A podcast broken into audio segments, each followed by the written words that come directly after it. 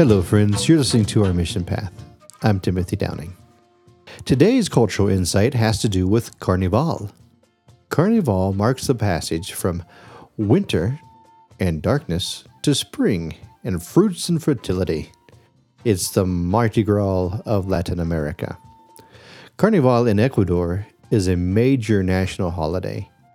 It's like none other in Latin America. It celebrates the excess and abundance before the Catholic Lent introduces sobriety and prudence. For Ecuadorians, Carnival also honors the Quichua holiday that celebrates the end of the solar year.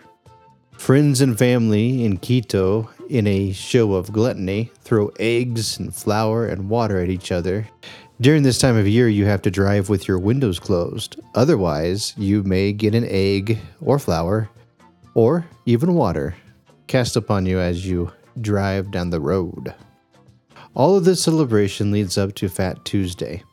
Fat Tuesday is the day of gluttony when most people empty out their cupboards of all the stuff that the Catholic Church says you can't eat during Lent.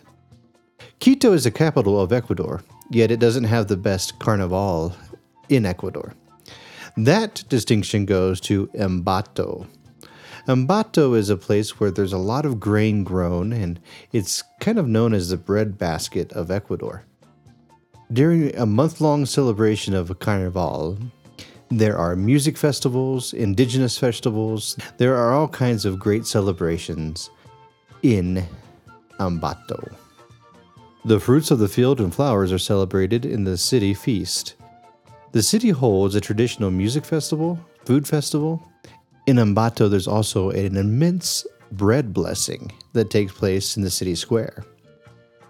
Although we don't practice Carnival, although we do maybe spray some water on the kids every once in a while, but we don't practice the religious significance of it all. We do think that it is important to practice some of the religious significance of Lent, the time of fasting and giving up, so that you can focus more clearly on Christ and his sacrifice for you. What do you think, friends? Do you think that you should give up something for Lent? Our family enjoys the cultural significance of Carnival here. We enjoy watching people celebrate and talking to people about the significance of all of their cultural events. Our family serves Jesus Christ in Ecuador, and we would love for you to know more about us. Would you please go to ourmissionpath.com? That's O U R M I S S I O N P A T H.com. There you'll find photographs, stories, and podcasts all centered around our mission path here in Ecuador. Thanks for listening, and God bless.